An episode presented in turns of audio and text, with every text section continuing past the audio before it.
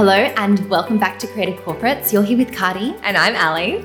and today we're going to be running through how to have uncomfortable conversations or deliver uncomfortable decisions. Okay, should be an interesting one. Um, so, I'm going to start with the idea that having uncomfortable conversations really emphasizes the idea that it is uncomfortable, but I think they're necessary. So, it's something that I've really struggled with, and I think the only way you get good at it is by having more of them. You know, when you think about having self worth, and part of having self respect is also that idea of setting boundaries and understanding when things are not in line with your expectations, that there is a need to kind of change that. So, I think part of what stems from this idea of needing to have uncomfortable conversations is the idea that if you're unhappy with something, the only way it's really going to change is if you address it. So, as opposed to dwelling and really thinking, like, what could I do? Or I've done anything in my power, letting that like fester in you, actually taking more of the empowered approach and saying, well, I'm going to address this. So, how can I engage in a way that maintains relationships, maintains respect, but ultimately delivers the outcome that I believe I'm worth. So I'm really interested to hear from Cardi how she's going with that. Um, I've struggled, but I think, as you said, with practice. Um, but Cardi, how have you gone with them? Look, I flagged now a couple of weeks ago that I avoid, I have in the past avoided uncomfortable conversations Yeah. like the plague. Would you for all of say? Would you say that that's part like your conflict management style is like avoidance? Like, how comfortable are you with conflict? Yeah, in in general, in the past, Yeah. absolutely, I just avoid it. Um, I pretend I don't know about it. I pretend I don't see it, and pretty much I'll do anything just for it to disappear. Right. Um, and that is very much reflected, I think, in the way that I've been brought up. Is that there's no conflict in the household. It's just that you suck it up, you deal with it, and you move on. And I think now I can see to some extent how unhealthy that is mm-hmm. because there's so many better ways to do it. I think what really struck that is when I was listening to a podcast and accepting the fact that any successful leader, whether it be in the in the workplace or whether it be in a relationship or a friendship, for you to maintain a healthy level of respect or for people to understand what your boundaries are, the only way that you can do that is actually by having a conversation. Mm. It can't just be implied that someone else knows how you're feeling and how you're thinking if you don't outline what your expectations are. And I haven't done that in the past in all situations, and it hasn't worked in my favor. And I've realized now that I can actually reduce the, my ability to overthink just by being more transparent. And so I started testing that, and I've put that, you know, to experiment in the workplace to start out with by recognizing when I do feel uncomfortable, even if it's a really small thing, and actually addressing it and realizing that it's actually received, the response is received really well because people recognize that to speak up and say something about it, to some extent, I guess you could say, is, you know, a, a voice of authority. But people respond to direction when it's within reason and when it's addressed in a firm but fair manner. And I'm really excited by trying to do more of it because I realize that if I can communicate better um, and in the way that I'm now doing, um, it allows for less confusion. Yeah, and that that's that's really great to hear. I think for me personally, I kind of have the opposite problem. So I think how I've grown up, you know, loud Greek household, we're very comfortable with having conflict. Um, in fact, I almost think it's encouraged. If you want to have your voice heard, you just need to speak really loud um, and on top of everyone else until they hear you. Um, so, my biggest struggle with ha- having uncomfortable conversations, I think, is how do you have those in a way that still respects that relationship, that allows people not to feel like they're being told off? Um, and actually, particularly in a workplace context, what ways can you do it in a way that's still professional?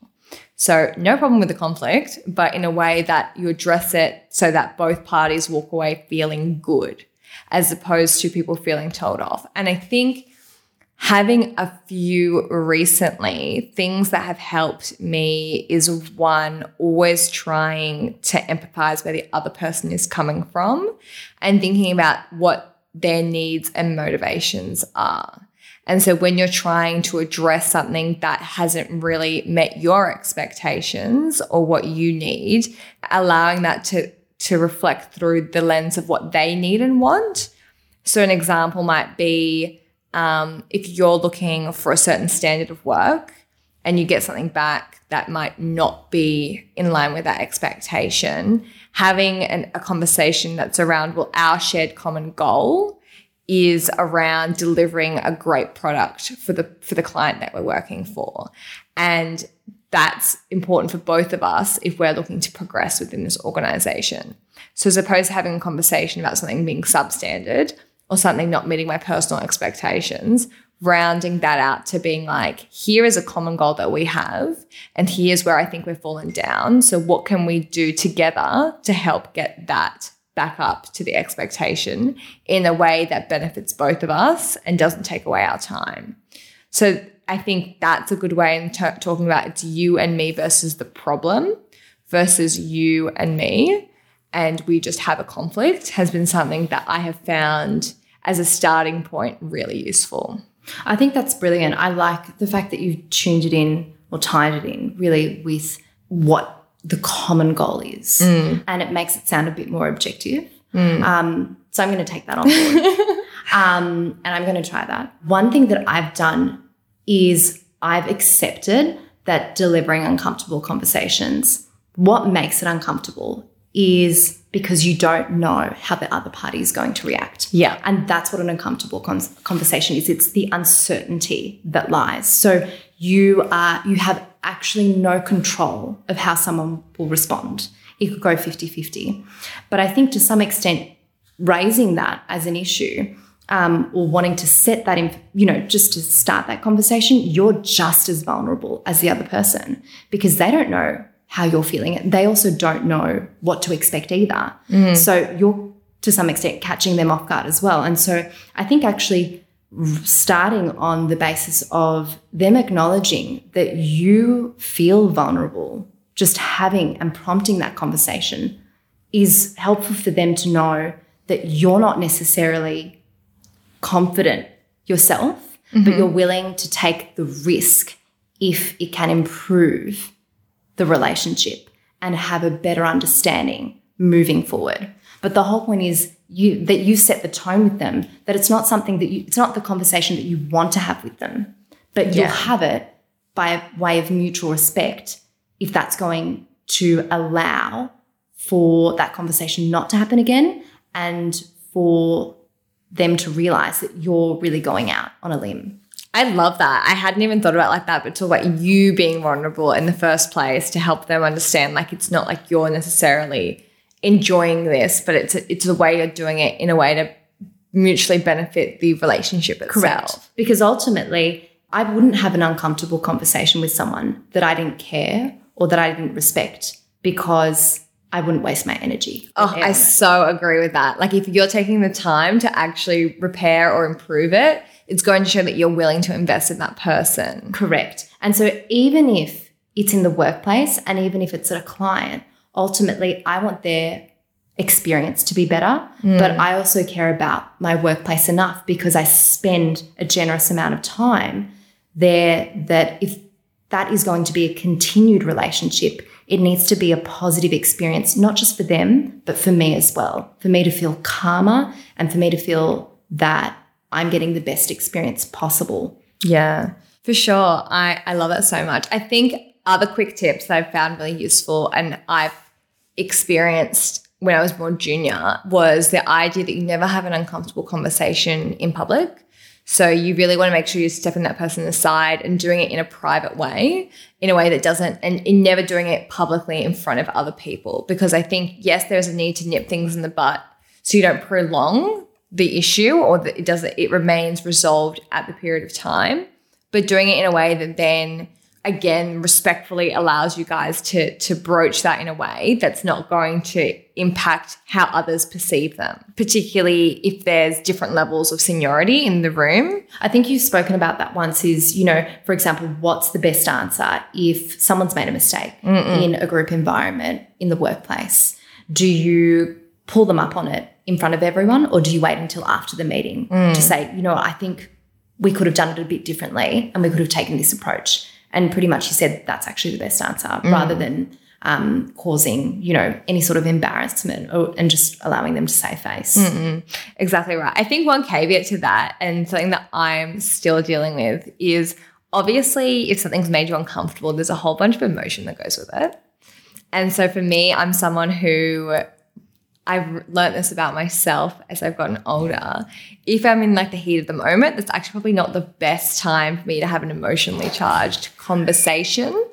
Um, versus actually being more think like thinking about letting myself calm down, deal with something in a way that I can have a respectful conversation, or in a way that like I'm not clouding something with a level of subjectivity that I can't really control. This stuff also kind of applies in friendship groups with family, etc.